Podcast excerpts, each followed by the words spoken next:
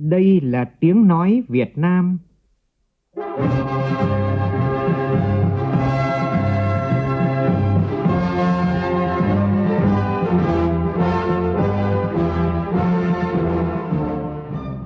là tiếng nói Việt Nam, phát thanh từ Hà Nội, thủ đô nước Cộng hòa xã hội chủ nghĩa Việt Nam.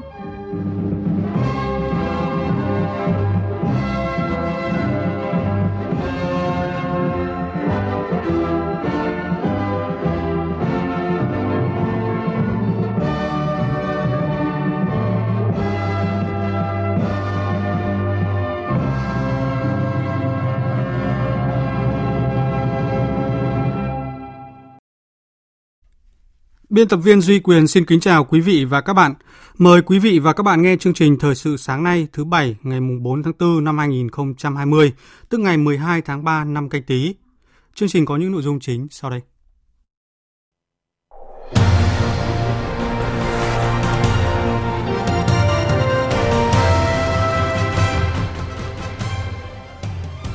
Thủ tướng Chính phủ Nguyễn Xuân Phúc yêu cầu xem xét kỹ lưỡng thận trọng trong việc xuất khẩu gạo ở thời điểm này. Lô hàng vật tư thiết bị y tế trị giá 7 tỷ đồng do Việt Nam viện trợ cho Lào đã được vận chuyển an toàn đến thủ đô Viêng Chăn trong đêm qua. Liên quan tàu cá cùng 8 ngư dân Việt Nam gặp nạn tại khu vực đảo Phú Lâm, quần đảo Hoàng Sa của Việt Nam, Bộ Ngoại giao Việt Nam trao động công hàm phản đối, yêu cầu Trung Quốc bồi thường thỏa đáng các thiệt hại cho ngư dân của Việt Nam. Tăng cường công tác phòng chống dịch COVID-19, từ hôm nay người dân ở Hà Nội ra đường khi không cần thiết sẽ bị xử phạt. Các ca nhiễm SARS-CoV-2 và tử vong tăng nhanh chóng mặt tại Mỹ những ngày qua. Trong khi đó, Tổ chức Y tế Thế giới cho rằng chính phủ các nước Trung Đông cần nhanh chóng có các giải pháp mạnh mẽ để hạn chế sự lây lan của dịch COVID-19 ở khu vực này. Trong chương trình, biên tập viên Đài Tiếng Nói Việt Nam có bình luận nhan đề Chỉ số tín nhiệm, chỉ số niềm tin của người dân trong đại dịch COVID-19.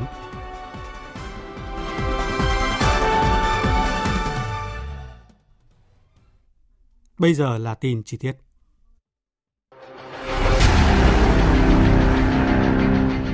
Đẩy lùi COVID-19, bảo vệ mình là bảo vệ cộng đồng.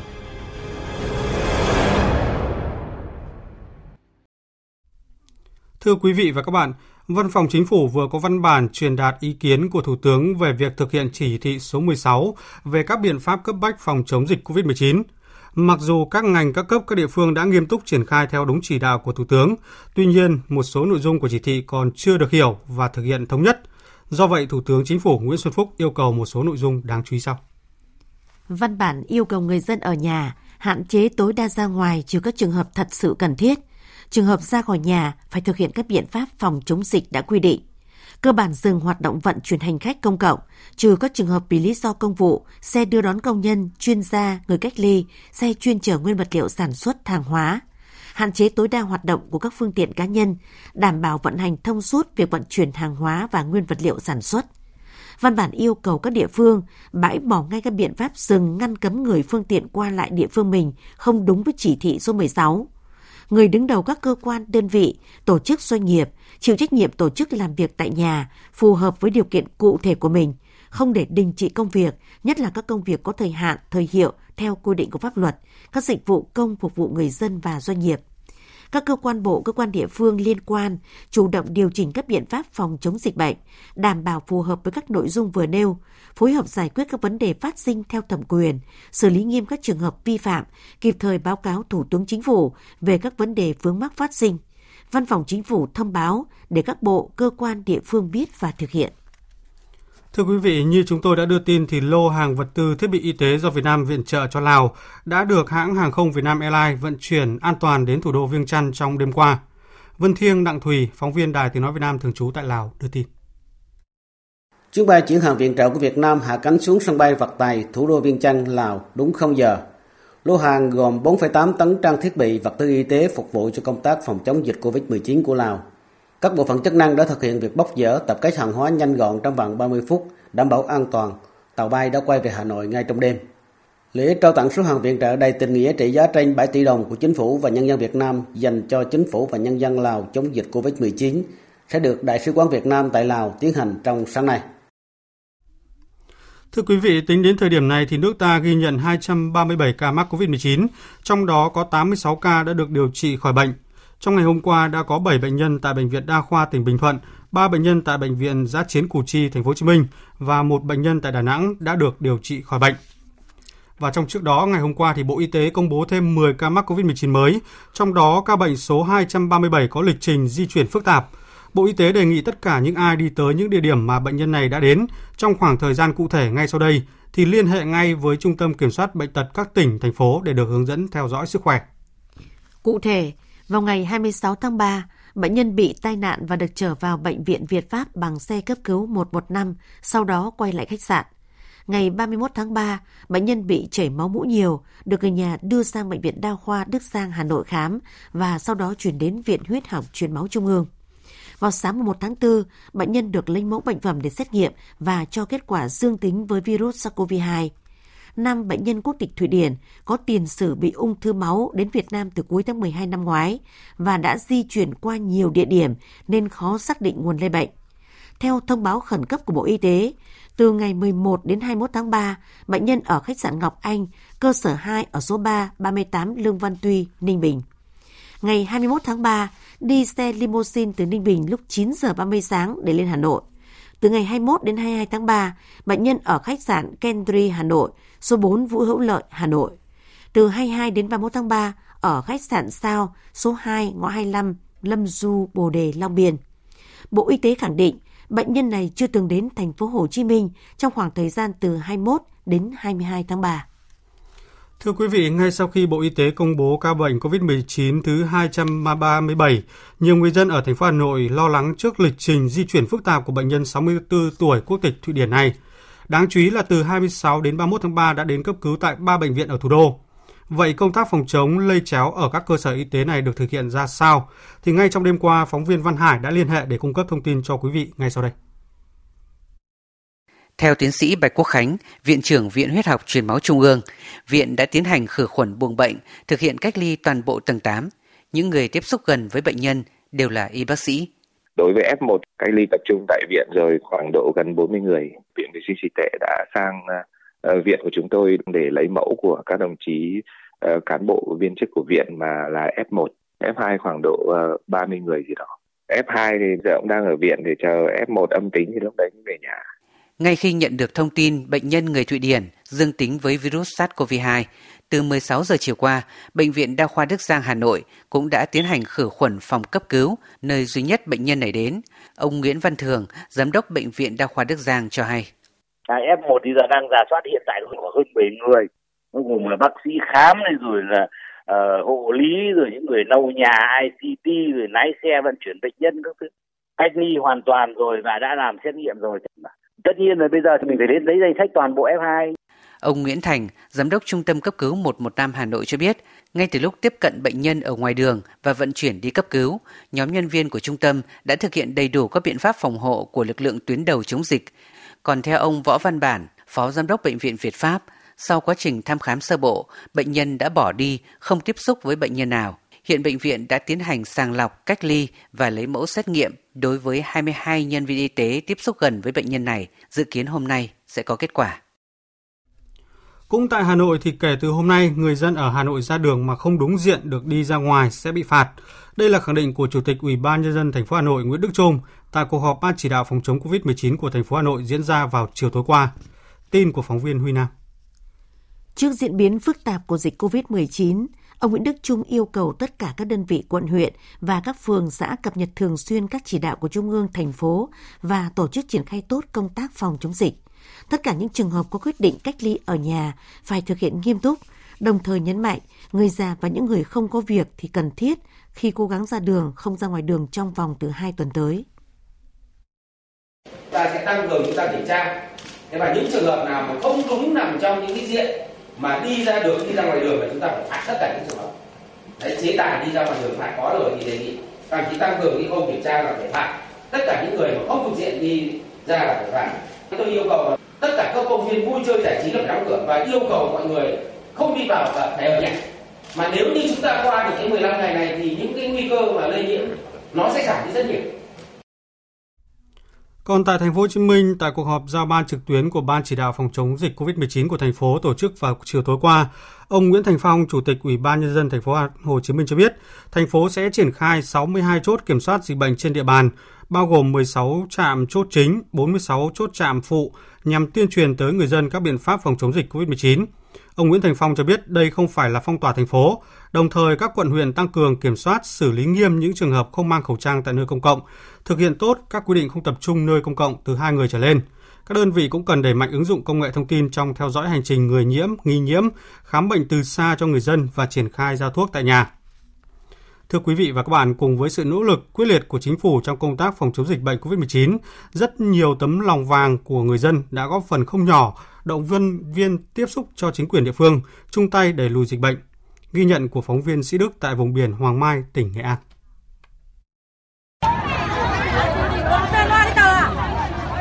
Nhiều ngày nay anh Lê Bá Kỳ, một ngư dân vùng biển xã Quỳnh Lập, thị xã Hoàng Mai, tỉnh Nghệ An, thường trực ở bến cá Quỳnh Lập để kêu gọi quyên góp hải sản từ các tàu cập bến.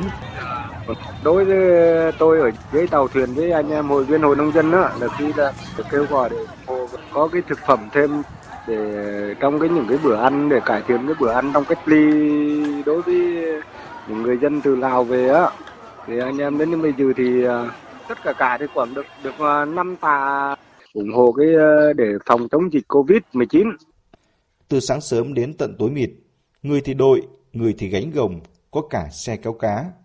Tự nguyện quyên góp, tự nguyện hỗ trợ cho khu cách ly COVID-19. Ai có cá ủng hộ cá, có rau ủng hộ rau, không có thì tự nguyện tham gia tuyên truyền kêu gọi quyên góp. Tất cả vì đất nước, vì nhân dân. Anh Nguyễn Văn Đức, Phó Bí thư Thị đoàn Hoàng Mai cho biết, nhân dân rất đoàn kết, tự nguyện với tinh thần tự giác cao. Nhân dân của thị xã Hoàng Mai thì rất là ủng hộ, ừ, chung tay góp những cái nhu yếu phẩm để mà giúp đỡ những người, người con của quê hương ở, ở nước ngoài về cách ly. Ở Hồng Mai thì có cả cái vùng sát biển thì họ gửi tặng những cái cả mắm ruộng à, ờ, còn cái vùng phía trên ở vùng bầy ngang ấy, thì họ trồng được cái rau thì là họ sẽ gửi rau. Rồi phía bên trên miền núi một một tí là họ nuôi được gà vịt. Đến thời điểm này tỉnh Nghệ An đã thành lập hơn 30 khu cách ly tập trung đang tổ chức phục vụ cho hơn 6.000 công dân từ các nước có dịch trở về. Mặc dù còn bộn bề khó khăn, liên tục đứng trước nguy cơ quá tải, nhưng đến thời điểm này, các công dân trở về được đảm bảo tốt về đời sống vật chất, tinh thần. Thiếu tướng Trần Minh Thành, chủ nhiệm chính trị quân khu 4 khẳng định, Nghệ An đang cho thấy sức mạnh đoàn kết trong phòng chống dịch COVID-19.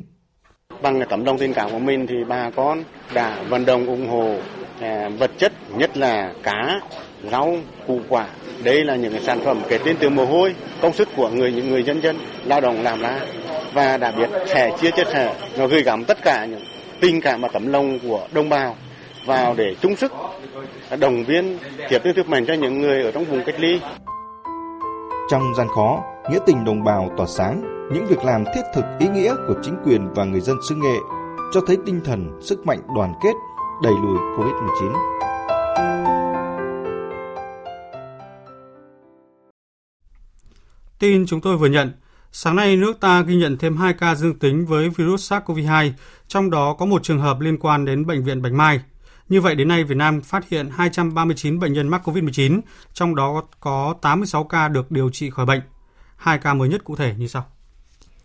Ca bệnh 238 là nữ 17 tuổi, có địa chỉ tại thị trấn Thạch Hà, huyện Thạch Hà, tỉnh Hà Tĩnh. Bệnh nhân là lao động tự do tại Thái Lan, trước đó cô ở cùng với bạn là bệnh nhân số 210 tại Thái Lan – Ngày 17 tháng 3, bệnh nhân đi ô tô từ Bangkok, Thái Lan về Việt Nam. Ngày 18 tháng 3, nhập cảnh qua cửa khẩu Cha Lo, tỉnh Quảng Bình và được đưa về khu cách ly tập trung của tỉnh Quảng Bình. Hiện tại bệnh nhân đang được cách ly tại Bệnh viện Đa khoa Cầu Treo, huyện Hương Sơn, tỉnh Hà Tĩnh, tình trạng sức khỏe ổn định. Ca bệnh 239 là nam 71 tuổi, địa chỉ tại An Hòa, Tam Dương, tỉnh Vĩnh Phúc. Trong các ngày 11 tháng 3, 18, 19 tháng 3, bệnh nhân đi khám điều trị ung thư tại khoa ung biếu Bệnh viện Bạch Mai.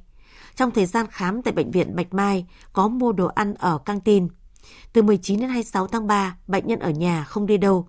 Từ 26 đến 28 tháng 3, cách ly tại nhà. Ngày 28 tháng 3, bệnh nhân biểu hiện sốt nhẹ nên nhập Bệnh viện Đa khoa tỉnh Vĩnh Phúc. Hiện tại bệnh nhân đang được cách ly và điều trị tại Bệnh viện Bệnh nhiệt đới Trung ương cơ sở 2. Xin chuyển sang tình hình dịch COVID-19 trên thế giới. Tính đến sáng nay, thế giới ghi nhận gần 1 triệu 100 nghìn ca nhiễm SARS-CoV-2 tại 204 quốc gia và vùng lãnh thổ. Đã có gần 230 nghìn ca được chữa khỏi, nhưng cũng có đến gần 60 nghìn ca tử vong trên toàn thế giới. Mỹ đang chứng kiến sự bùng nổ của số ca mắc COVID-19 tại nước này khi có tới gần 1.200 người tử vong chỉ trong 24 giờ qua, một con số chưa từng có. Phạm Huân, phóng viên Đài Tiếng Nói Việt Nam thường trú tại Mỹ, đưa tin. Tính tới chiều ngày 3 tháng 4 theo giờ Mỹ, số người chết vì COVID-19 ở Mỹ đã tăng lên khoảng 7.000, tăng trung bình 800 tới 1.000 người mỗi ngày. Trong khi đó, số ca nhiễm mới tăng trung bình 30.000 mỗi ngày, nâng tổng số trường hợp mắc COVID-19 tại Mỹ lên hơn 270.000. Số ca nhiễm mới và tử vong được dự báo sẽ tiếp tục tăng mạnh khi đại dịch COVID-19 được dự báo sẽ chạm đỉnh trong vòng 2 tuần tới. Nhà Trắng ngày 3 tháng 4 thông báo sẽ thử nhanh SARS-CoV-2 đối với bất kỳ ai tiếp xúc gần với Tổng thống Donald Trump và Phó Tổng thống Mike Pence. Nhà Trắng đã tiến hành kiểm tra thân nhiệt những ai tiếp xúc với Tổng thống và Phó Tổng thống kể từ ngày 14 tháng 3. Bộ Quốc phòng Mỹ thông báo quân đội Mỹ sẽ biến ba cơ sở y tế tạm thời ở New York, New Orleans và Dallas thành các địa điểm có khả năng điều trị cho bệnh nhân COVID-19. Quân đội Mỹ hiện cũng đang chuẩn bị triển khai thêm các lực lượng tham gia đối phó với đại dịch hiện nay. Tổ chức Y tế Thế giới vừa cho rằng chính phủ các nước Trung Đông cần nhanh chóng có các giải pháp mạnh mẽ để hạn chế sự lây lan của dịch COVID-19 sau khi các ca bệnh đã tăng lên khoảng 60.000 người, cao hơn gần gấp đôi so với một tuần trước. Ngọc Thạch, phóng viên Đài Tiếng Nói Việt Nam thường trú tại khu vực Trung Đông đưa tin. Giám đốc Tổ chức Y tế Thế giới tại Đông Địa Trung Hải Ahmed Al-Manzari nói rằng số ca mắc COVID-19 ở một số quốc gia Trung Đông tăng cao do hệ thống y tế yếu kém. Theo ông Al-Mazari, ngay cả các quốc gia có hệ thống y tế mạnh ở khu vực cũng chứng kiến sự gia tăng đáng lo ngại về số lượng các ca nhiễm và tử vong. Nhưng các quan chức y tế thế giới lo ngại rằng số ca mắc thực tế cao hơn so với báo cáo và nhiều quốc gia hệ thống y tế yếu kém do xung đột rất khó có thể ngăn chặn khủng hoảng của dịch COVID-19. Yemen chưa xác nhận bất kỳ trường hợp nào mắc COVID-19, nhưng đây được coi là một trong những quốc gia có nguy cơ khủng hoảng cao nhất vì hệ thống y tế yếu kém nước này cũng đã phải đối mặt với các bệnh truyền nhiễm như dịch tả, bạch hầu và sốt xuất huyết khiến hàng nghìn người tử vong. Thời sự VOV, nhanh, tin cậy, hấp dẫn. Chương trình thời sự sáng nay tiếp tục với các tin tức đáng chú ý khác. Văn phòng Chính phủ vừa có thông báo kết luận của Thủ tướng Chính phủ Nguyễn Xuân Phúc tại cuộc họp thường trực Chính phủ về việc xuất khẩu gạo trong bối cảnh dịch bệnh và hạn hán xâm nhập mặn. Thủ tướng nêu rõ đảm bảo an ninh lương thực là vấn đề chiến lược trọng đại liên quan đến đời sống nhân dân, an ninh quốc phòng. Hiện nay thì tình hình dịch COVID-19 và thời tiết biến đổi khí hậu đang diễn ra hết sức phức tạp, khó lường, dự báo ảnh hưởng không nhỏ đến sản xuất nông nghiệp và nguồn cung lúa gạo trong nước. Một số quốc gia và vùng lãnh thổ đã phong tỏa và tăng cường dự trữ lương thực. Do đó, việc xuất khẩu gạo trong bối cảnh hiện nay cần xem xét kỹ lưỡng, thận trọng. Trước hết là phải đảm bảo an ninh lương thực quốc gia, đồng thời giảm thiểu việc gián đoạn chuỗi sản xuất lúa gạo, bảo vệ quyền lợi hợp pháp chính đáng của người nông dân và các tổ chức kinh doanh có liên quan. Thưa quý vị, trả lời câu hỏi của phóng viên về thông tin tàu cá QNG 90617TS cùng 8 ngư dân Việt Nam gặp nạn tại khu vực đảo Phú Lâm, quần đảo Hoàng Sa của Việt Nam, người phát ngôn Bộ Ngoại giao Việt Nam Lê Thị Thu Hằng cho biết. Theo thông tin từ các cơ quan chức năng của Việt Nam, tàu cá QNG 90617TS và 8 ngư dân Việt Nam đang hoạt động bình thường tại các vùng biển thuộc quần đảo Hoàng Sa của Việt Nam thì bị tàu hải cảnh Trung Quốc ngăn cản và đâm chìm. Như đã nhiều lần khẳng định, Việt Nam có đầy đủ bằng chứng lịch sử và cơ sở pháp lý khẳng định chủ quyền của Việt Nam đối với quần đảo Hoàng Sa và quần đảo Trường Sa phù hợp với luật pháp quốc tế.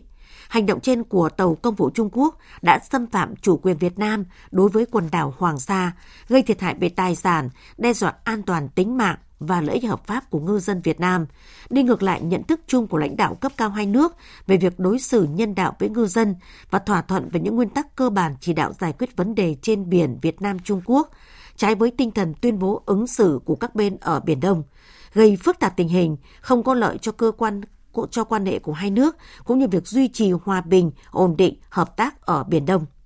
Ngày hôm qua, đại diện Bộ Ngoại giao đã giao thiệp với đại diện Đại sứ quán Trung Quốc và trao công hàm phản đối, yêu cầu phía Trung Quốc điều tra, làm rõ, xử lý nghiêm đối với nhân viên công vụ và tàu hải cảnh Trung Quốc, không để tái diễn những hành động tương tự, đồng thời bồi thường thỏa đáng các thiệt hại cho ngư dân Việt Nam.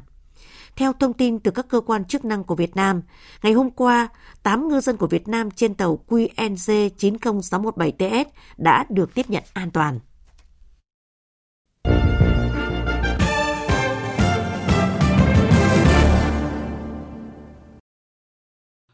Thưa quý vị, thưa các bạn, theo một khảo sát quy mô lớn nhất toàn cầu, kể từ khi dịch COVID-19 bùng phát ở hàng trăm quốc gia và vùng lãnh thổ trên thế giới – Việt Nam có tỷ lệ người dân tin tưởng vào các biện pháp ứng phó phòng chống dịch của chính phủ cao nhất thế giới. Với tỷ lệ 62%, không đơn thuần chỉ là con số. Đó được xem là sự khẳng định, là chỉ số niềm tin của người dân Việt Nam dành cho những người lãnh đạo cao nhất của đất nước trong cuộc chiến chống đại dịch này. Bình luận của biên tập viên Đàm Hoa với nhan đề Chỉ số tín nhiệm, chỉ số niềm tin của người dân trong cuộc chiến đại dịch COVID-19 qua sự thể hiện của phát thanh viên Hoàng Sang. Mời quý vị và các bạn cùng nghe. Trong khi ở nơi này nơi khác, hàng chục nghìn người bị cướp đi mạng sống, hàng trăm nghìn người bị mắc dịch bệnh quái ác COVID-19. Trong khi ở nơi này nơi khác, hàng chục nghìn người bị cướp đi mạng sống, hàng trăm nghìn người bị mắc dịch bệnh quái ác COVID-19, thì Việt Nam đã kiểm soát rất tốt, chữa khỏi bệnh cho hàng chục người và đến thời điểm này chưa có ca nào tử vong. Trong khi đại dịch bùng phát ở quy mô toàn cầu, đe dọa tới sức khỏe, mạng sống, làm đảo lộn cuộc sống của hàng triệu người, thì Việt Nam vẫn vững vàng, cuộc sống của người dân dù trong thời điểm cách ly gặp không ít khó khăn nhưng không bị xáo trộn. Trong khi đại dịch đang khiến nền kinh tế của nhiều quốc gia trên thế giới trao đảo, dù tiềm lực quốc gia chưa đủ mạnh, nhưng không người dân Việt Nam nào bị bỏ lại phía sau. Không những thế, Đảng, Chính phủ còn huy động được sức mạnh, sự đóng góp của toàn dân với những nghĩa cử cao đẹp, những việc làm tuy nhỏ bé nhưng rất thiết thực, có ý nghĩa to lớn, tác động tích cực tới tinh thần, ý chí của mỗi người dân trong cuộc chiến này. Không ngẫu nhiên có được điều đó. Với tinh thần chống dịch như chống giặc, ngay từ khi chưa có thông tin rõ rệt về dịch bệnh COVID-19 đến trước nguy cơ lây lan dịch, những chỉ đạo phương án dự phòng đã được đưa ra. Vì thế, đến nay, sau hơn 3 tháng dịch bệnh hoành hành, Việt Nam được nhân dân và nhiều nước trên thế giới ghi nhận đánh giá rất cao về sự nỗ lực vào cuộc với những biện pháp mạnh mẽ, quyết liệt, bài bản, hiệu quả. Với phương châm hành động, khó khăn gấp đôi thì chúng ta phải cố gắng gấp ba.